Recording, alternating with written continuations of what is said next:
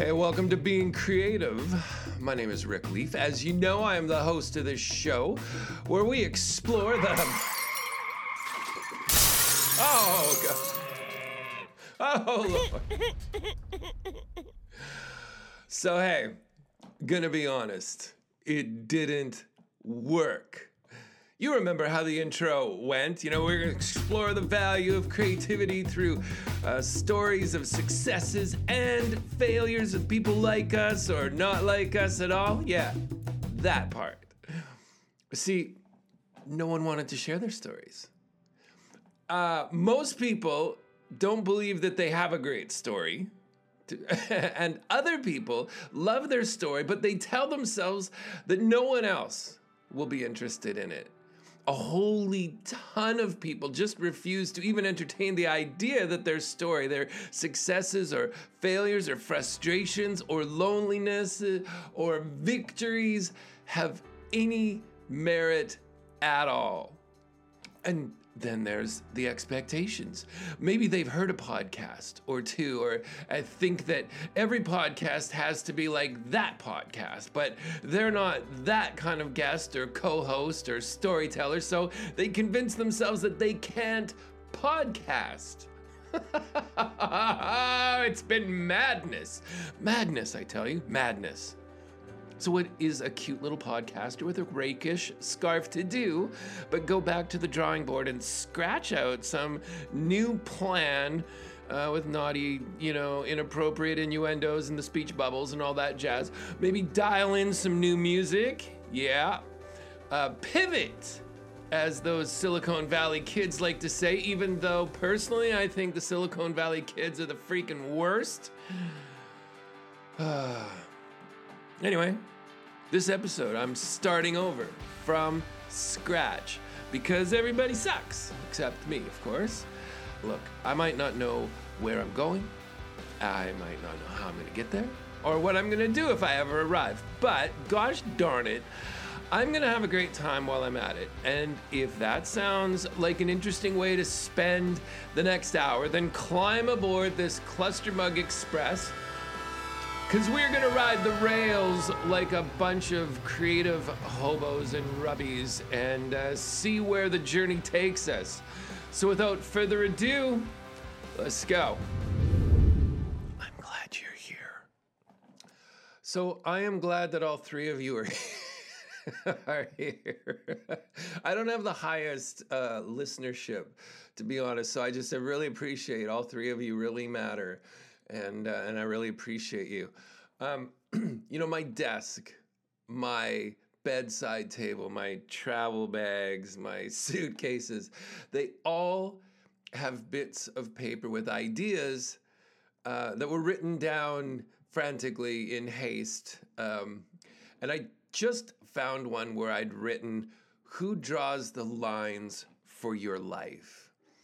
And if it's not sort of immediately obvious to you what I would be talking about, I can tell from that little note that I'd been contemplating the idea of normal really as a narrow construct. Essentially, I think normal is really this thin, narrow definition which exists solely for the purpose of excluding people, to leave as many people um, as possible drawn outside those lines. Uh, and then through marketing and, and whatnot, pressure is applied to those drawn outside the margins to desire being inside to the point where they'll buy or sell or pursue or adopt virtually any asinine product or service that they believe will be their golden ticket, awarding them admission to the great club of normal. so, when I'm talking about who draws the lines for your life, uh, it's, uh, yeah, are you drawing yourselves uh, in the margins where you're just a passive observer of the events of your own life, uh, uh, a, a powerless spectator, as it were? Or are you, you know, on the court or on the field in the the heat of every single play call and every sort of strategy uh, to, to move forward. Because the stories uh, we tell ourselves are powerful. So, whether it's the beginning of this year, which is exactly like the end of last year, you know, I appreciate the fact that we're looking for markers along the way to like maybe indicate how far whatever we've come or how different we are. I, I'm sure that we've many of us at least have realized that you know the the turning of the clock on a new year doesn't really change anything. Um, we could change it if we like start asking better questions maybe. So uh, i was just thinking you know what story are you living? What story are you telling yourself? What story are you telling others about yourself? Um, I have this little riff. I'm sure some of you have seen me like play around with it on Instagram and different places, but it, uh, it's it goes uh, something happens. It means nothing. So we make up a story for what it means. The story creates our world. The world creates our reality and what is and isn't possible. This is life. Now i, I like that um, because well a because i memorized it. And i find myself so clever with words. No i i like it um, because it's reusable. It, it comes up over and over again, whether it's a political story that that we're listening to or adopting or telling ourselves, whether it's a personal story, a professional one, um, whatever it happens to be. You know, um, how we say something is as important as what we say which is one of the things I've always loved about slam poetry. You know, it's it's the delivery is what make uh, makes the words come alive. It's uh, it's where I find the personality of the writer and the writing coming through. I also love slam poetry because it removes censors that shut many of us down. Um, particularly when I'm going into a school and I'm I'm teaching slam poetry to whether they're elementary school, middle school, or high school. You know, everyone has a story. Everyone has something to say. And there's a few reasons that, you know, we tell ourselves why we couldn't or shouldn't. Um, often, you know, this year I've been starting off the sessions with uh, students who've never done slam poetry. I'll, I'll, I'll start off with something along the lines of, you know, it's a, it's a writing prompt It's going to be some days life feels like. And I'm like, let's just um, let's just imagine, you know, a list of, you know, I'll, I'll, write bad on one top of one list and good at the top of what's going to be another list. And I'll just say, like, let's imagine um, different types of emotions or feelings. So under bad, you know, it might just be like sad. And under the good list, we'll start with like happy. What other uh, emotions or feelings do we experience? Would would be my first question because I like to get um, the room filled with voices, with ideas, with words. Um, something like this is a simple kind of, uh, there's no real wrong answer, right? So often it'll be like depression, discouragement, um, frustration, anger. And then often, like the the the list of bad emotions or feelings um, which are just really the more complicated, darker colors of our emotional spectrum. Um, usually that is three times or four times as long as, you know, happy, excited, amazing, whatever that they've thrown out on the other column. And then often a student will go like, wow, like why why is that list so much longer? And it's a great uh, segue into the conversation around what emotions and feelings we believe we are allowed to share. Like we're all supposed to be happy and upbeat and excited and uh, amazed with life and and full of determination and and let's hope that we are on more days than not. But our story uh, as humanity, our story as individuals, as couples, as communities, cities, countries, the world, uh, it includes all of those other colors and those feelings and emotions. And if we tell ourselves, well, I'm not allowed to share those and talk about those, uh, you're denying uh, the value. You're denying the whole part of your story that has these darker colors in these chapters. And so I would say, you know, in a room, if I'm in a room with 20 or 30 people, I guarantee you somebody is having a great day. Maybe they've tried out for the team and they made it. Maybe they got great friends. Maybe they had a crush and they've told the crush that they like him and then the feelings were reciprocated and everything's amazing. I know that there's probably somebody having a day like that in a room of 20 or 30 people. In a room of 20 or 30 people, I know that there's also somebody having the worst day of their life. Maybe they tried out for the team and they didn't make it. Maybe they told their crush they liked them and it wasn't uh, returned. Maybe they don't have any friends and they're super lonely. Whatever chapter you're in of your story is valid, it's important uh, not just for you, but for people around you. And even if you have great friends, great community, um, where you could talk about anything, when does it just comfortably feel like you could just say, hey, by the way, you know, I'm super depressed and discouraged?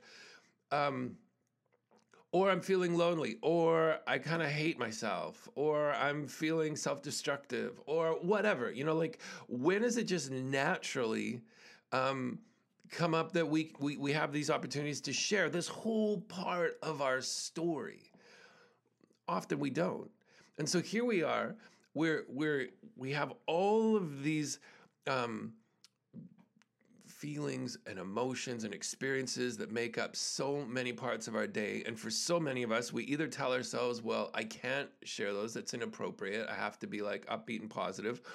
Or um, we, we, yeah, we don't, uh, we don't, beyond not feeling like we could talk about it with other people, we maybe we're embarrassed about it. Maybe it feels like we're failures or whatever.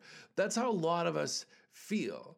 And so, if I come into a room and I'm like, hey, everybody's got a story, you know, uh, everybody has something to say, many students feel like they can't for those reasons. And then also, there are these things called censors um, uh, that define. Um, we use often, many of us use censors to define what we believe we're capable of.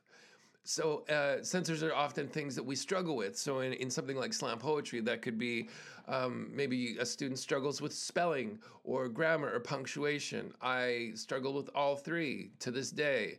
Um, and those struggles could leave you feeling like you can't do creative writing. But then slam poetry comes along. I walk into your class and I'm like, hey, you know what? slam poetry is different from traditional poetry, which was written to be published online or in a book or a journal, and uh, your audience uh, was going to read it. That's the way they're going to experience your writing. And so, of course, punctuation and spelling and everything else are super important if you want them to understand how you wanted your words to be read. But in slam poetry, nobody experiences it unless the poet reads it. So, nobody's going to read it but you. So, if you know what you're trying to say, don't worry about it. Spell words, however, we don't actually even use commas and periods exact, exactly. Um, I teach students how to write a performance copy, which is much more like point form um, if you were to look at a performance copy, a piece of paper, it's like if I want a whole list of words to go really fast and long and I don't want to take a breath, I'm going to write those all on one line if possible, if I can fit them all in there, so that when I'm memorizing or if I haven't even memorized my slam yet, and I get up in front of you, I realize when I get to that line, and if there's a whole ton of words on that line, just take a deep breath and just give or say them as fast as you can.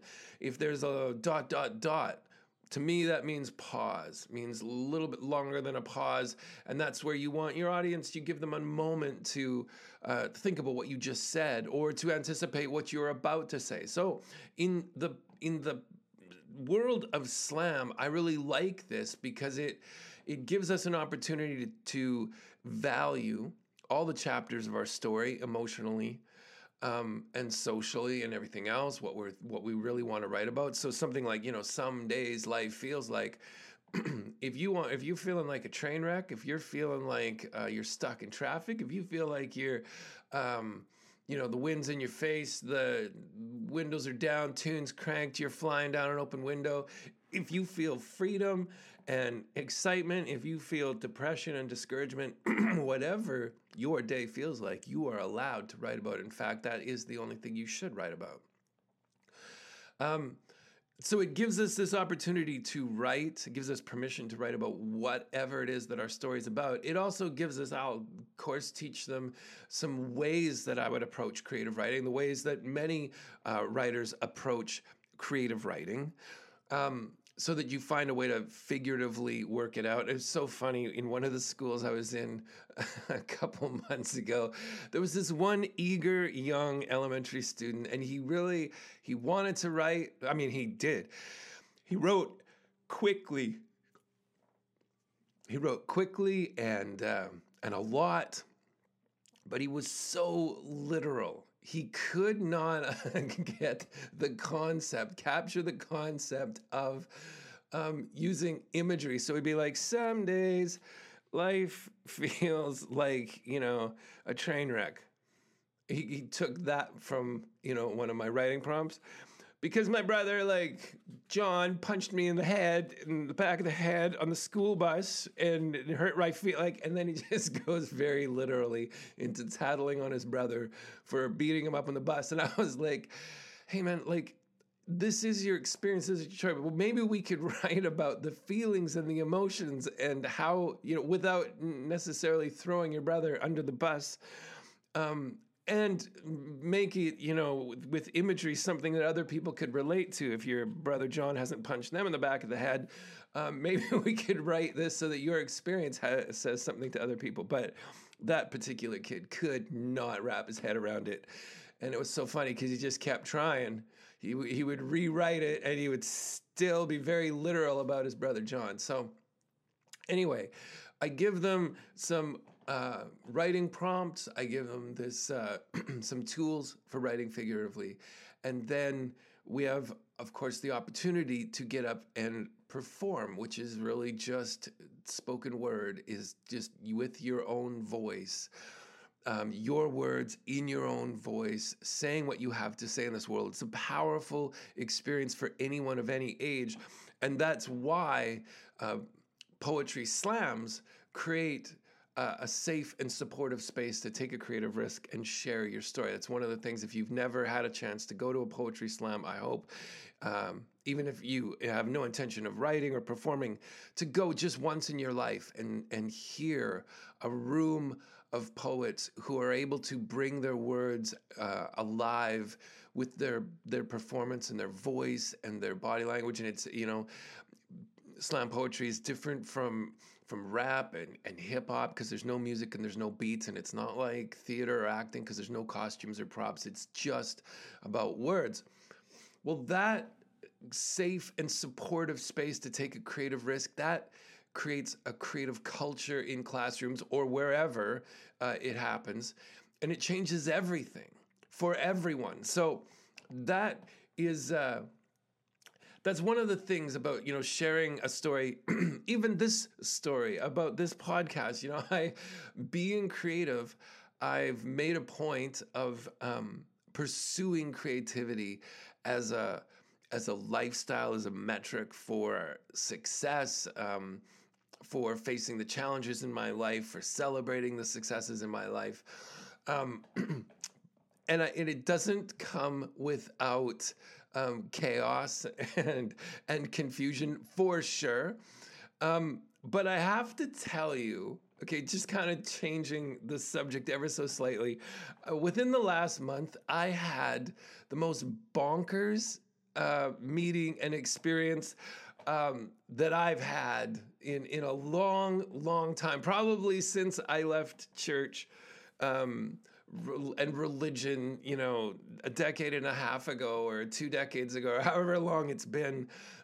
because uh, if I remember back then, everybody was there was lots of meetings where everybody was accusing everybody of everything, and and uh, th- this meeting, um, I'd been up in in northern um, BC, uh, working with an indigenous community, uh, filming for the week out in the bush uh, for this project. And when I came back, we were coming back to the city.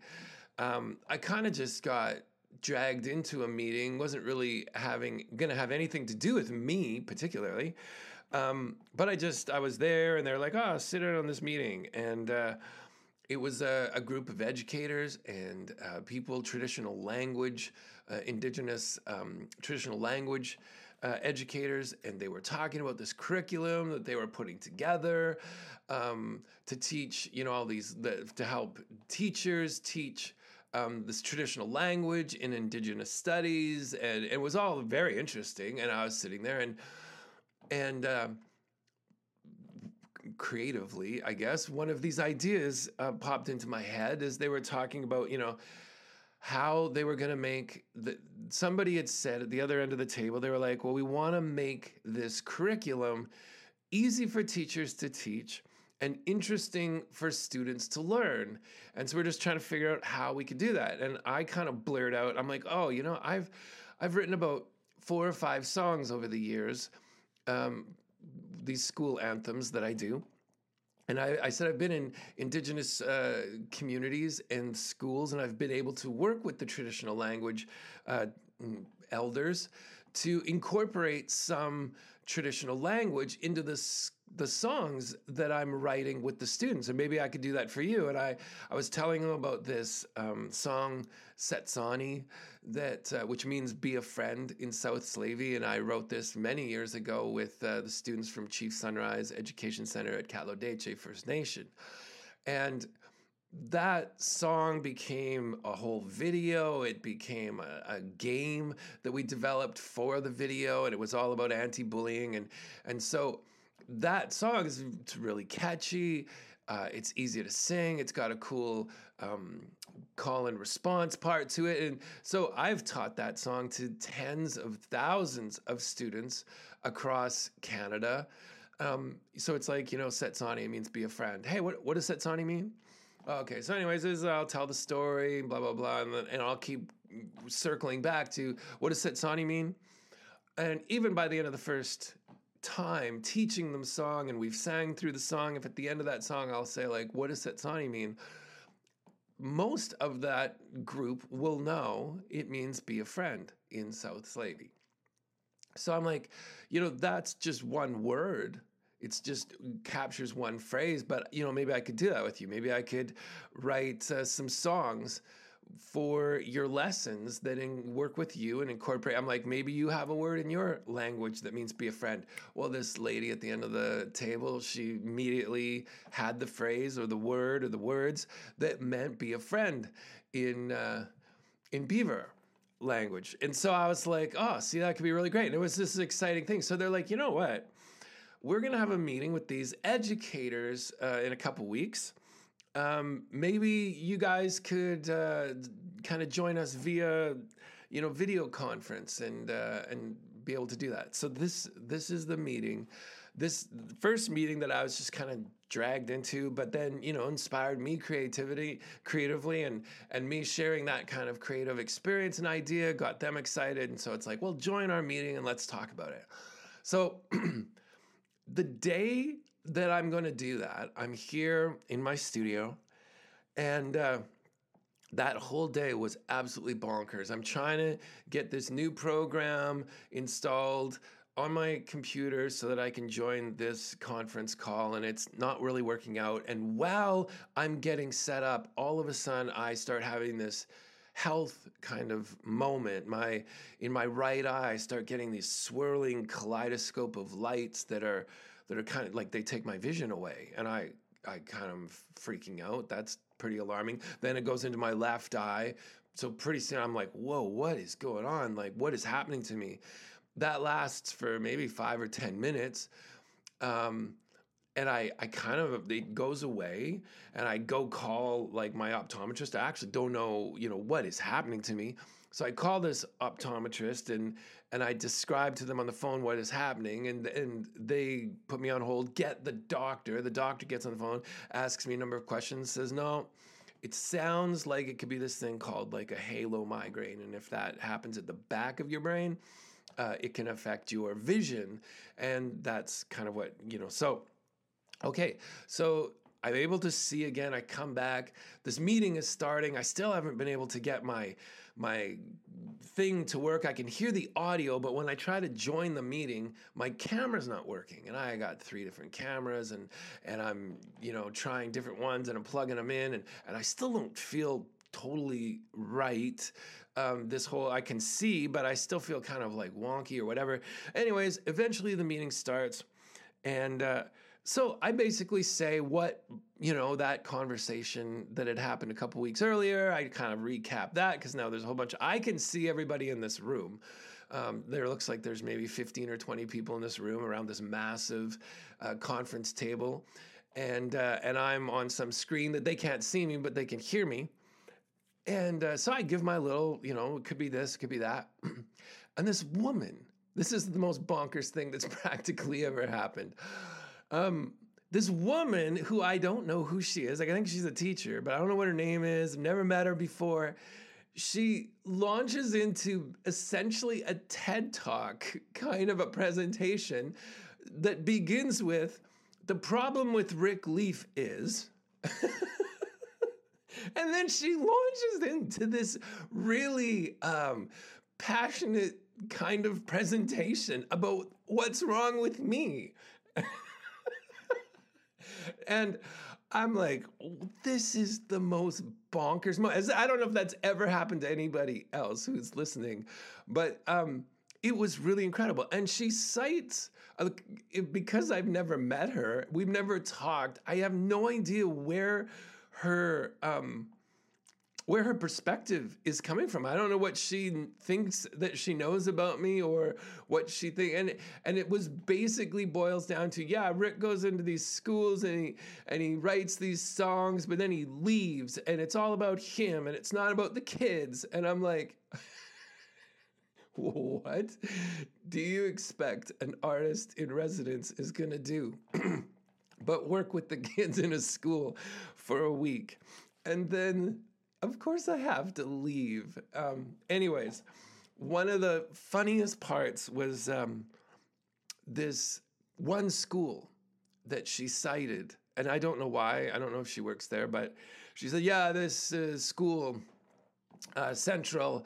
Uh, he writes his stuff and then he leaves, and that's it." And and um, I, I, honestly I can't do better uh, at um, encapsulating her TED talk because I'm still trying like my my sight and my vision was still kind of wonky. My balance was a little bit wonky. My camera's not working. I'm trying to troubleshoot this whole time that i'm listening to this uh, presentation about what's wrong with me. And uh, and then try to respond to it in a way. It was funny that particular school um, it was it was called central. It was um, the arts school in the city. And uh, the the funny part about it is that the songs I wrote in that school, I haven't been there for years. Uh, the songs that I wrote there were amazing. They really were epic. That was one of my favorite schools ever to go to. Um, it was known as the arts school in that city. And when I first started going there, I did um, slam poetry for two years. And when they booked me for the third year, I called up the principal. Her name was Janet. She was amazing. Really, really respected her. And uh, I said, "So, just are we still doing slam poetry? Or do you want to do something else?" And she's like, "I don't know. What else do you do?" I'm like, "Well, I do songwriting and video production." She's like, "Hmm." She said, "Now these are her words, not mine." she says, "We're the arts school, or known as the arts school in our city, and I don't know that we're actually doing anything that sets us apart from any other school. So could you come in and write like a really big like school anthem and incorporate like all 360 students in the school? And could you make a video that would go with that that we could share in the community that would really highlight, you know, that we're this art school? And uh, so we did. They had this uh, poster on the wall. Well, they had two posters that really. Um, were the catalyst for the kind of that's the song that we wrote. It was called Changer le monde, um, change the world. One poster said it was this massive thing. It said, you know, change your words, you can change your mindset. And then they had another um, poster on the wall that uh, was built around this acronym of arts. So it was like acceptance, respect, together, security. And so we incorporated their motto that was on the wall about, and it was a also a French immersion school, so we did that in French and English. Um, mindset is a kind of a bonkers kind of word to include in lyrics. So it was like if you change your words, you can change the world. Uh, so that's how we ended up with that song, and, and it was epic. And that led to four years in a row writing these songs like Écoutez notre histoire, um, Tu n'es pas seul, seul. I don't know how to say any of this. I'm saying it purposely. Uh, and then uh, École du Monde, meilleure École du Monde. The reason I'm trying to say that in French is because I don't speak French at all. And that's my point. I've written songs with uh, French schools, with South Slavey, with Oneida, uh, songs in Spanish with Spanish teachers. Um, I don't speak any of those languages. Uh, Tłı̨chǫ, another one. and uh, I love learning from people, and I love uh, the process of uh, learning from the elders and also from the students saying, Look, I, I can't say this correctly. So it's really up to you. This is your, not only is this your right to bring your language uh, to this song, it's your responsibility. I can't do it for you. And uh, those songs were so successful in terms of engaging all of the students. They were really catchy, they were great to sing. Um, the families and the teachers and everybody loved it. That very first song we had. Um, made uh, in Friday afternoon in the gym. We got in there to to record with everybody singing the song, and we kind of made the center aisle so that it could be kind of like Soul Train, where these kids and we had different students that were had been uh, arranged beforehand. That in the at some point in the song they were going to start dancing down the middle of this aisle, and and I usually record the songs three times to make sure I got a good take, and lots of camera angles to choose from for the video. And at some point, the VP came up to me and said, Rick, if all of these students are dancing, do you think maybe the, the staff should also dance through the middle, you know. I'm like, that's a fantastic idea. So the next take, the staff danced through. Um, many of them, not all of them, but many of them. And it was so, there was just such a great community feel and vibe. And uh, and they said that. Teachers said that for years. They're like, you know what? That was a turning point for even team building with our staff. We'd never done anything like that. It was so free. It was so fun. Um, just a lot of joy and sharing that experience. And so um, we did that for four years in a row. And the principal you know, I remember coming back one year and I'm like, what happens when I leave? I actually asked this very question. I'm like, what happens when I leave? Does does anything happen? He said, Oh yeah, we use these songs all year long. Every time uh, we have an assembly, we play uh, our song over the intercom while all of the classes are filing down to the gym, and they're all singing the song that they were part of writing uh, as they're coming through the school and, and as they get into the gym, it just gets louder and louder and louder. And he's like, it's a really great way to um, keep reminding ourselves of our core values, of the things that make our school a safe and supportive space for everybody, it helps focus us. It's really great. We use them all year long. so it was really funny for to be sitting there listening to somebody criticizing um, a decision that they weren't part of and they didn't understand, and the creative application of helping somebody tell a story, which is ultimately what I do as a songwriter and an artist in residence. I don't come in with a program going, hey, we're going to write a song about depression, or we're going to write a song about, um, you know, the buddy bench or whatever. I'm always asking them, what would you like to write about? And whether it's slam poetry, songwriting, or the video uh, creation. It's always about using creativity to help somebody find a voice to share their story and what they want to say. That's why I love doing what I do. I have written hundreds of songs for myself. I have written many slam poems. I've written a book. I've written articles. I have no problem communicating what I have to say in this world. Uh, so that isn't at all what I'm interested in imprinting on a community or a school. Um, I want to help somebody else find their voice and their language if they haven't yet, or to augment the language that they already have to share it in a in a even another way you know another creative way so i sat at that meeting because i you know i should finish that story that meeting ended i was like well that was kind of bonkers um, I went into the kitchen, and while I was on that conference call, my daughter had showed up. She doesn't live here anymore. She showed up, stopped in to see the dog and have a little lunch. And I'm trying to tell her about it. And I'm, then I'm trying to tell her about this kaleidoscope of lights that had happened. And I, I Google, what did I call it? Halo migraine or something like that. And I'm trying to read off of my phone um, the symptoms or the the kind of the medical description of what happens, and I can't. The words that I'm reading with my eyes aren't coming out of my mouth, different words, or the wrong words, or I can't form the words, or I start slurring the words. Now I'm freaking out. Now I'm starting to feel like, am I having a stroke or what is going on? And she's like, it's making my daughter alarmed. And she's like, do you want to go to the hospital? Um, and I I'm just like, no, here in the city that I live in, it's like they're literally there'll be a sign that says you're going to wait five to eight hours to see a doctor if you have to go to emergency. So I didn't want to just go sit there if that wasn't what was going on. So, anyways, I sit there to try to keep reading out loud to see if it's going to get better, and then I start. I am not able to feel my hand; it goes numb and it's cold, and now I am convinced that I'm dying, and. Uh, my kids they just launched into action they they my daughter's calling her partner and and calling her brother and they come over and they're like yeah well we're going we're taking you to hospital and they worked it all out and we went to the hospital and and hours later you know after a number of tests whatever i find out that that uh, I didn't have a stroke. It was all of this halo migraine. If you ever have one of those, holy, like this is the first I've ever had.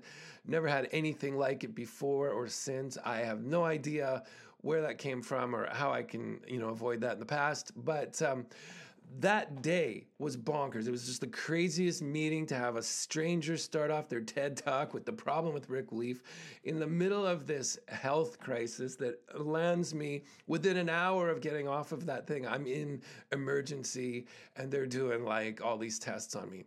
Um, so I didn't have a, a whole lot of time to kind of think about this until days, weeks later.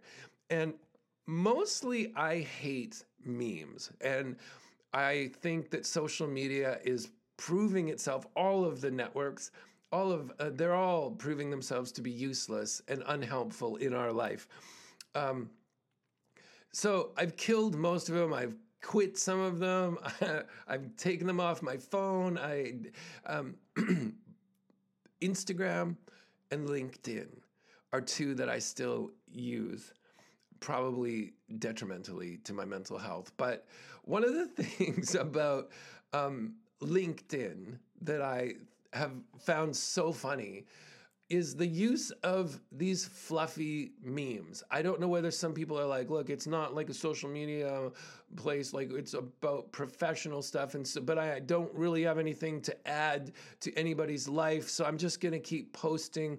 You know those kind of memes that are just like, you got to master your fear, or fear will master you. You know those types of things that just turn a phrase, say it one way, and then they say the other way, and they put it in like a script kind of a font with a with a soft soft lighting or maybe a pastel background. I hate those things. They're so it's like that whole idea like we're only allowed to talk about the the feelings and the emotions in the one list, happy, fuzzy, um, pastel. Like we're only able to do this.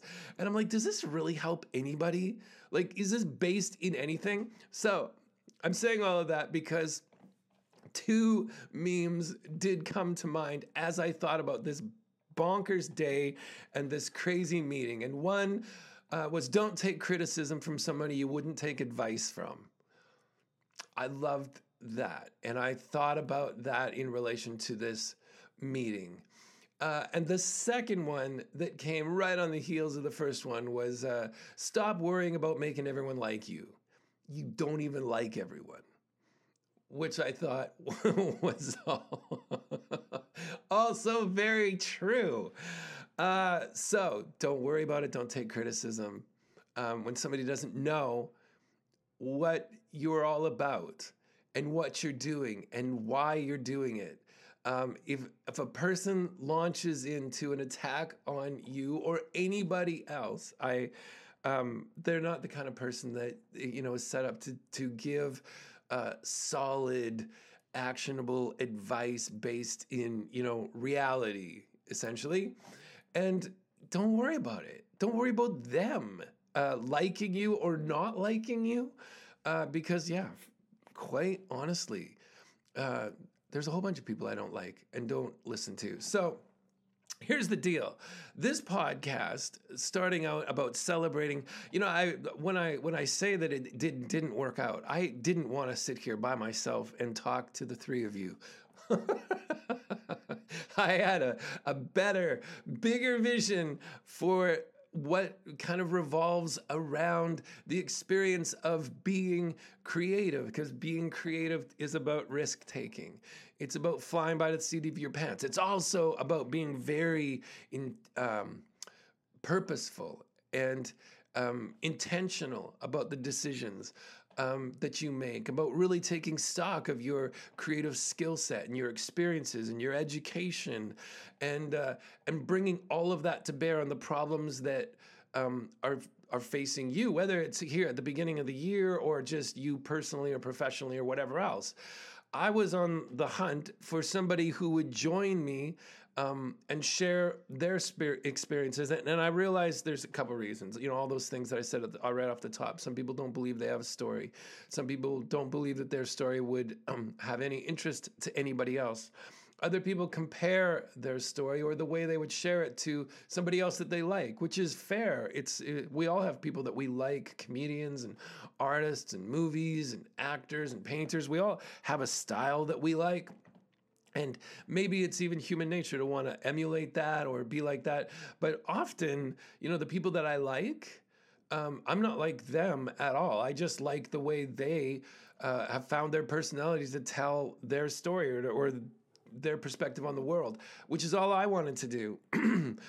uh, I realized that that was hard. I wasn't going to be able to find. I, I, asked a bunch of people, and they just never really resonated with anybody. The other part, I thought, well, then I'll just share my successes and my failures and struggles. And I also get why that's hard to do. It's hard to share your failures or your struggles without feeling like you're whining or complaining um, uh, which is even this story with this uh, this craziest meeting I've ever had. uh, I never. To me, I wanted the story to be a kind of how bonkers that whole morning morning was and that whole moment, and and also just like the takeaway uh, of those sort of like criticisms going to come from someone. Normally people who you know and work with and have cause and reason to see you every day and have such a strong opinion about you. I think it's kind of rare that strangers maybe maybe it's maybe it's not. Maybe in this day and age maybe we just have really strong opinions about everybody including people we don't know. Um, that's kind of stupid if you think about it. But anyway. Uh, and then the idea of uh, stories. So this was this was my takeaway that for myself that it was like if I can't find somebody else who wants to sit in and share their success and failures, then I'm going to do it myself. Fair enough. And I want to share both, but it's really going to be the stories, and that's fine because what I've learned is, you know, you could try to live a small story. And by small story, I don't mean being content um, with your lot in life or that you don't, you know, I don't mean small as, as insignificant. I mean small as in never dream, never risk. Try to isolate yourself or insulate yourself from disappointment or criticism because criticism and disappointment is inevitable. Those chapters, those days from that list of like sadness and frustration and loneliness and despair, those are part of life and how we deal with those disappointments and that loneliness is what defines us and our hope because hope isn't tethered to success or failure. Success isn't um, it's it's buried hope is is buried deeper than our darkest fears. You know it flies higher than any momentary success. Um, it just transcends that. It's a bigger thing. And that's the part of life I would love to continue to explore. Hopefully, um, you know, as I was trying to think, how am I going to do this? You know, how how am I going to? Well, and, and, something that somebody uh, just said the other day in passing really jumped at me. They're like, "Done is better than perfect," and that's how I feel about this podcast. Getting an episode done, sharing it is way better than sharing it perfectly or perfectly mapping out how I want to say everything in the best possible way. That, that doesn't exist. So here we are, completing something, sharing something, that journey. Man, I'm so glad all three of you are here. you guys rock. You're the best. And I really love Ian McKellen's little reel recently that I saw on Instagram where he's talking about calling people love. Where are you off to, love? I don't really get it. I love that, you know. Thanks for listening, love. Yeah, I'm gonna try that out. I'm gonna see if I can make it my own in some way. So, hey, we're in it together, all four of us, me and the three of you. Because being creative, it's a mindset, it's a lifestyle. This I still believe. It produces an energy that empowers resiliency and the confidence to face the challenges that life throws at us, all of those dark um, lonely chapters, as well as the good, happy, um, festive ones. And it's this process that creates momentum.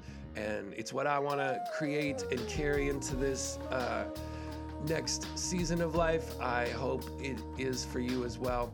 I hope you enjoyed today's little episode. Um, feel free to leave a comment or ask a question because we have to remember we're capable of infinitely more than we give ourselves credit for. So, until next time, carry on.